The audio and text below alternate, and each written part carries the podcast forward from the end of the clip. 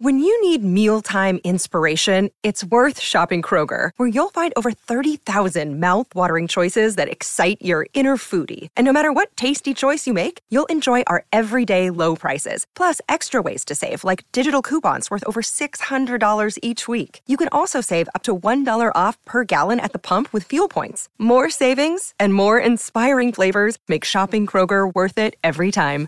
Kroger, fresh for everyone. Fuel restrictions apply. Another day is here, and you're ready for it. What to wear? Check. Breakfast, lunch, and dinner? Check. Planning for what's next and how to save for it? That's where Bank of America can help.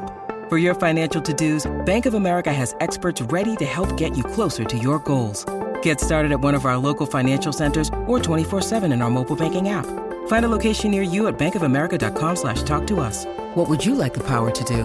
Mobile banking requires downloading the app and is only available for select devices. Message and data rates may apply. Bank of America and a member FDIC. Coming to you in a time of need and great distress, a city licking its wounds once again. Boston, crestfallen, heartbroken, down and out once again following the sad state of affairs that was the Celtics losing a game seven to the Miami Heat, coming all the way back with the epic Derrick White put back in game six for not. Fear not, Boston sports superfan, members of Patriots Nation who share part of that Boston sports concentric circle with those who bleed green. Because when you need to turn to something positive, where do they go, Andy? Foxborough. they come to the Six Rings and Football Things podcast. Welcome back, everyone, to the latest and greatest episode brought to you by our friends at WEEI Audacy and 2400 Sports. Here today to tell you to buck up, Buttercup, to turn that frown upside down and put a smile back on your sports face. You got your old pals, Nick Fitzy Stevens, Andy Jumbo Hart, and because we know you guys need an extra ray of sports sunshine, we are proud to introduce the latest member of our extended Foxborough football family, the newest member of the WEEI team. He'll be blogging, he'll be beat reporting, he'll be podcasting. If there's something that needs doing down in Foxborough, we proudly present Mr. Mike Kadlick. Mike, welcome to the show, my man. It is great to have you.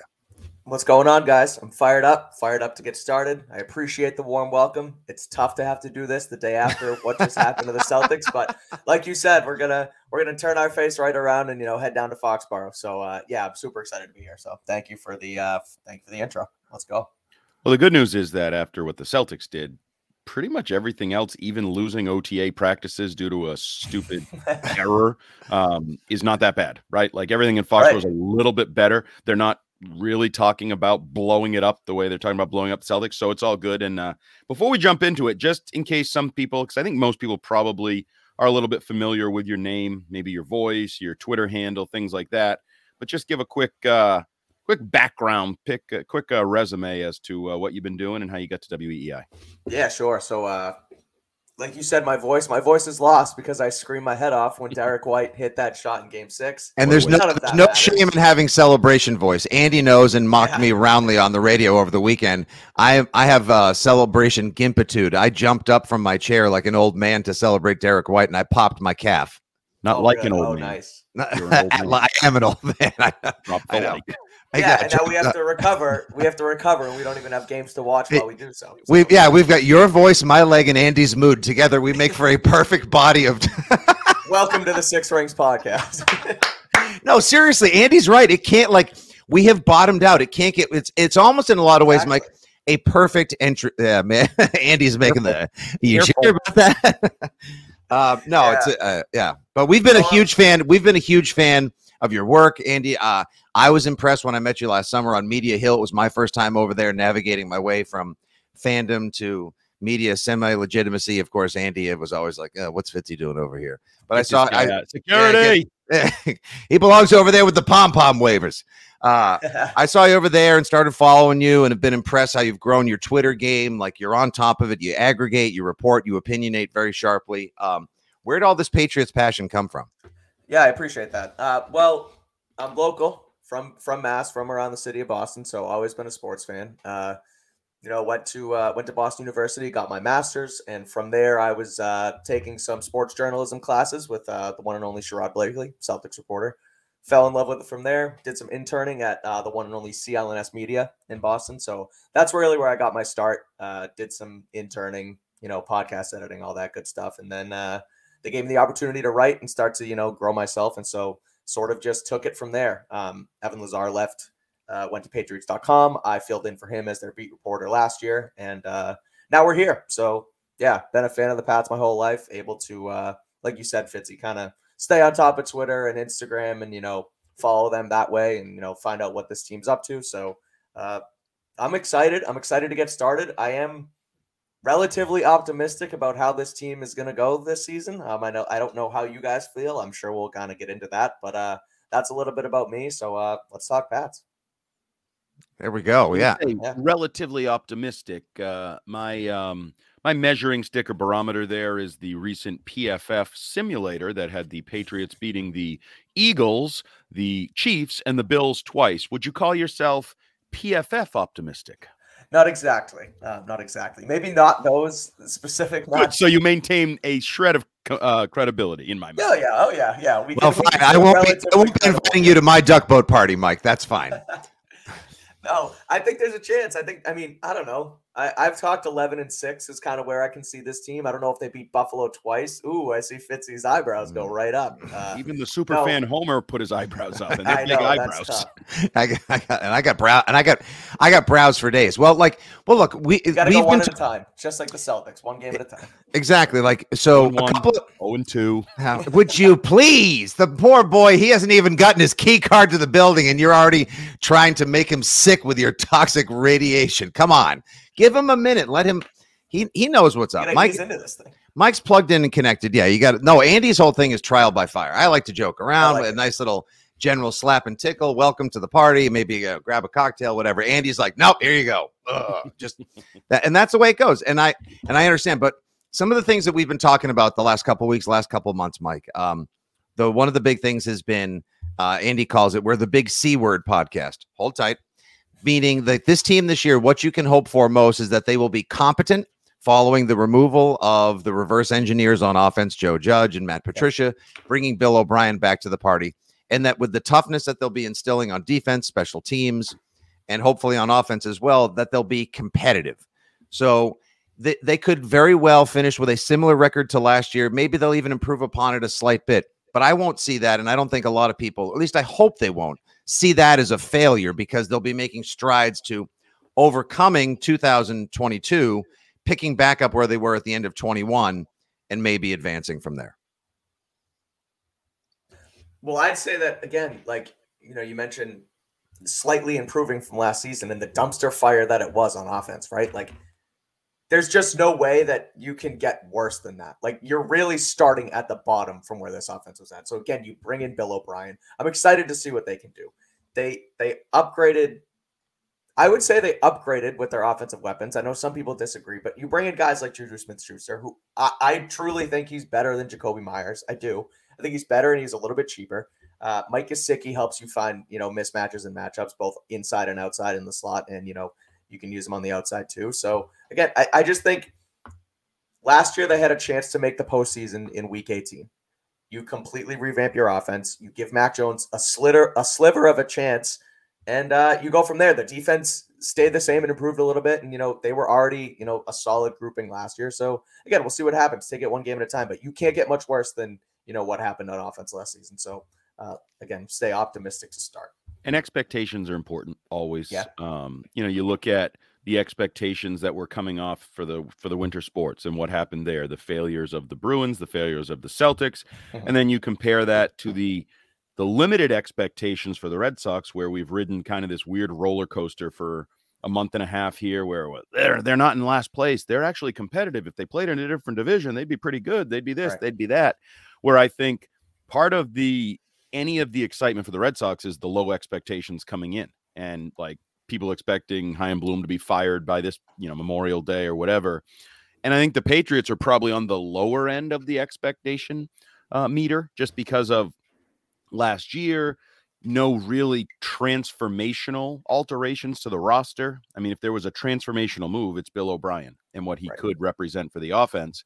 So, you know, the one thing I've said, and we've talked a lot about this, is unfortunately, I think you could be a significantly better football team, whether that's 10, 20% better, and be a last place football team. You know, they face a really tough sc- schedule. That was another one of the pro football focus things that they kind of throw out there is Patriots have the toughest schedule.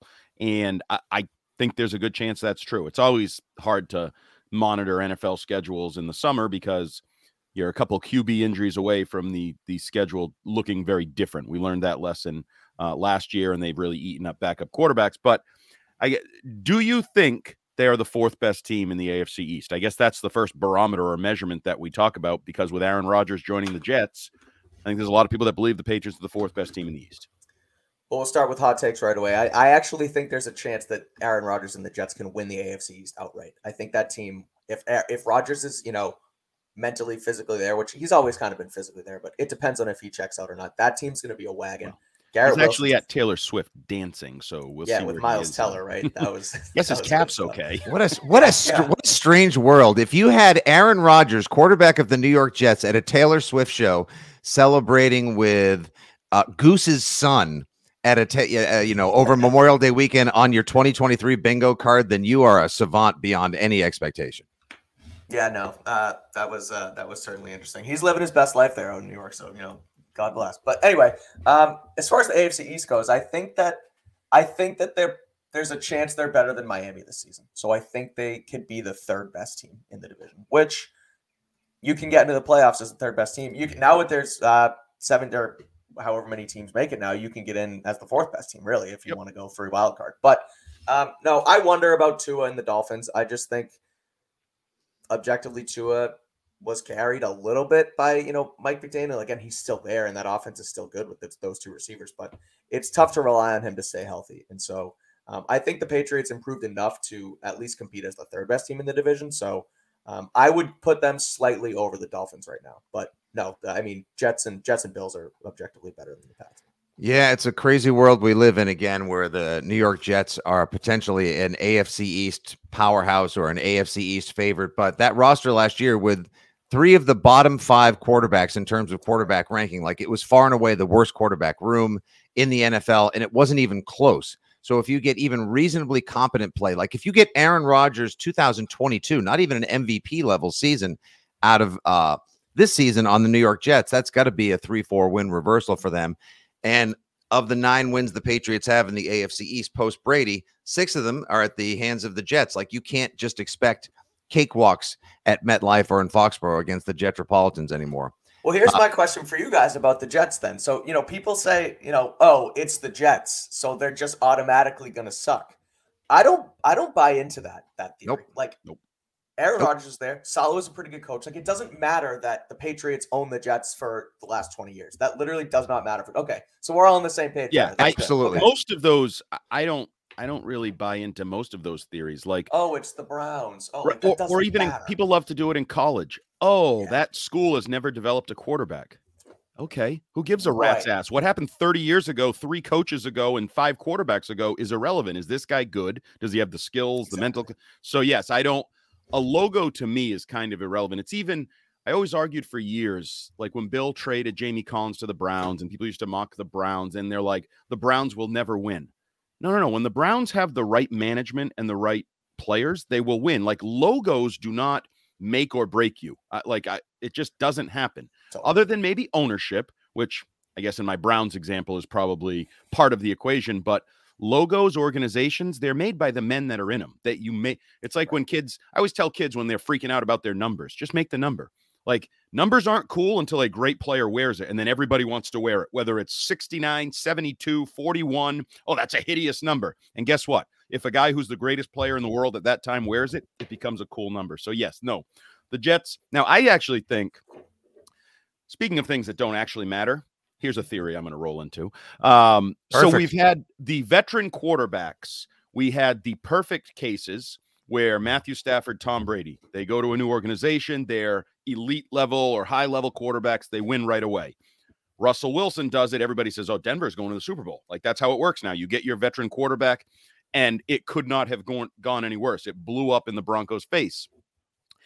I think we're probably due for one of these to be kind of mediocre. One like an Aaron Rodgers goes to the Jets. Some people think it's a debacle because it's the Jets, or some people think, boom, put Aaron Rodgers and the Jets in the Super Bowl conversation. I'm kind of leaning towards is this the one where it's just, yeah, the Jets are nine and eight, you know, 10 and seven, something like that, sort of a middle of the road one. But again, it really has no bearing on Russell, you know, Russell Wilson's Denver tenure and Tom Brady's Tampa tenure have nothing to do with what Aaron Rodgers does. It's all on him. But um, I'm just also into a little bit of the law of averages, and I think this one could just be a mediocre one.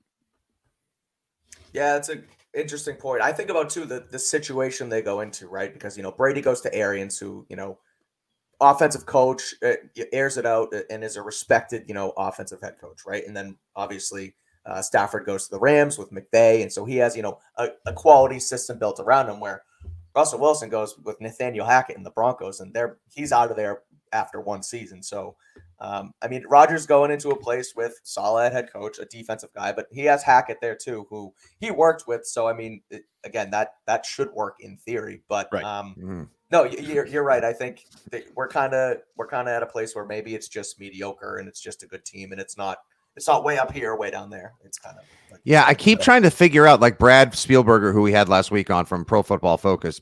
Pro PFF is so high on the Jags right now. They think the Jag wagon is going to be a dominant force in the AFC. I think because they got Calvin Ridley basically for free, that we could be sleeping on them as well because it's a pretty excellent team all around. Otherwise, you know, the AFC North, Andy, we've talked about them. Like, there's really not going to be an easy out there as well. AFC West is tough.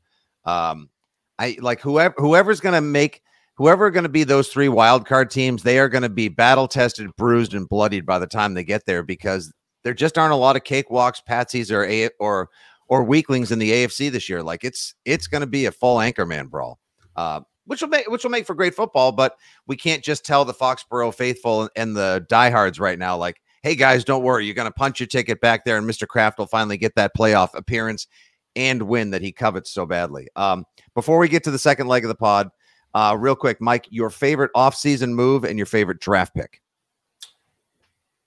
All right, offseason move. Uh, I really like the signing of Juju Smith Schuster. I think, and I, I, mentioned it earlier, but I think with the way O'Brien wants to run this offense, you know, matchup driven, you know, find your matchups, pre snap, win from the slot. I think Juju exemplifies that. And uh, again, he's better after the catch than Jakobi. Um, he's a possession receiver. I think they're going to run a lot of their offense through Juju. And mm-hmm. uh, he's still young, and I think he's pretty good. I think that's someone who you got him for you know, cheaper than you would have gotten, you know, a higher, a higher, higher end receiver like uh, trading for, you know, Tyreek Hill was for the Dolphins or, you know, Diggs for the Bills. So um, I think that could sneaky be a really good signing. Um, as far as draft pick, it's chalk, but it's Christian Gonzalez. I think that kid is an absolute stud. I really do. I think they stole him at pick 17. Mm-hmm. Um, and there was no, everyone talks about, oh, why did he fall? Right? Like, oh, there, has got to be a reason he was there at 17 because you know maybe he's actually not that good and teams didn't have him that high. I just think the way the board fell, the the needs that the teams in front of them had, Gonzalez was just there at 17, and they said, all right, let's take him. And I think he has a chance to be one of the better players in this draft. Um, there was that six second clip that came out of him at practice that everyone's fawning over now just you know fluid hips and no no false movements. Right? Again, it's Andy's favorite six seconds. well, again, Andy loves Andy loves the social media reaction. That's why I'm here. Right? So uh, this is great. This is my favorite new dynamic because Mike brings in where a, a, realm I used to traffic and navigate in so much with uh, a lot of the online stuff, the hype videos, the positivity Andy sees everyone fawning over six seconds of Gonzo just like turning his hips and catching a pass, and he's like, "Ah, you people." Uh. And by the way, we'll Mike, see tomorrow. Yeah. yeah, exactly. And by the way, Mike, uh, you had a chance to curry a little favor with Andy because there's a little room left. I think there's still a couple tickets left on the James Robinson hype train, mm, which okay. Andy is the engineer on this off season. So, yeah, uh, big. Uh, I think that's going to be one of the uh, truly underappreciated signings of the offseason. I just to me, he has the potential, if healthy, to be the perfect pairing with Rhamondre Stevenson. They're both can run the ball, can catch the ball. A, it takes a little off of Stevenson's plate when he got gassed last year. Yeah. And I don't think people realize how good Robinson was his 1st mm-hmm. year and even his second year to some degree in Jacksonville. You got a 1400 yards from scrimmage type player. Yeah. And Bill O'Brien, you trust him to utilize his personnel. If this were Matt Patricia, maybe I wouldn't be as high on it, but you have right. a good offensive coordinator as a good piece to a puzzle. He's not you know, I'm not saying he's going to go out and be a Pro Bowler and rush for 2,000 yards or whatever, but in terms of puzzle pieces, I think James Robinson's fascinating. Now, I just want to ask you real quick. Yeah.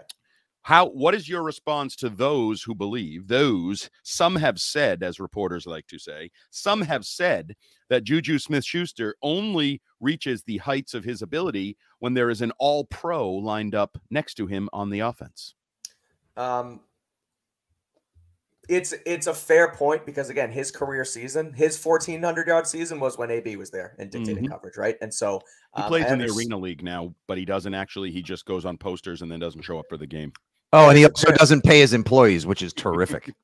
He's apparently recruiting Cam Newton to play quarterback there too. Oh, yeah. Anyone see that'll, that? that'll yeah. go well yeah, That- right. that- that- that- Imagine Cam in the arena league. When you're at the concession stand, you have to have your head on a swivel. You could get a fastball in the back of the skull. yeah. What? I wonder if the Ohio Train Fire can make itself a football team. ah, there we go. No, it's a the, the Juju. Co- no, the Juju thing's a fair point. I agree, but I think that there's so many. uh I guess, and again, this is sort of what we dealt with with the Patriots the last few seasons. There's so many number two options on this team. There's not Mhm. really that number one, right? But I think now more than ever, there's even more of those number twos. You talk about Yeah. Juju and Henry and Gesicki and Kendrick Bourne and Born. again, we'll see what happens with Tyquan Thornton, right? But I think that um, those other guys are going to dictate coverage, and then if Juju is is covered as your number one, then you get other guys involved with Gesicki, and so his impact may not necessarily be on the stat sheet. It may be simply because he's their number one guy, and they dictate coverage elsewhere, and then you know they can make things happen with the rest of the offense. Really, really, really good start, Mike. Love to get all your opinions on this. Happy to have you in the family. That's the first leg of the Six Rings and Football Things podcast coming off Memorial Day and the Celtics elimination in the Eastern Conference Finals. We are turning a positive page and we are thrilled to have you as a part of our community, dear listener. Give us a follow at Six Rings Pod. Of course, he's at Jumbo Hart. I'm at Fitzy GFY. This is at Mike Kadlick, Kadlick with a K in the front and a K in the back, kind of like a great frame from Pedro Martinez in 1999. Give us all a follow, rate, review, subscribe, and share. We are rolling on.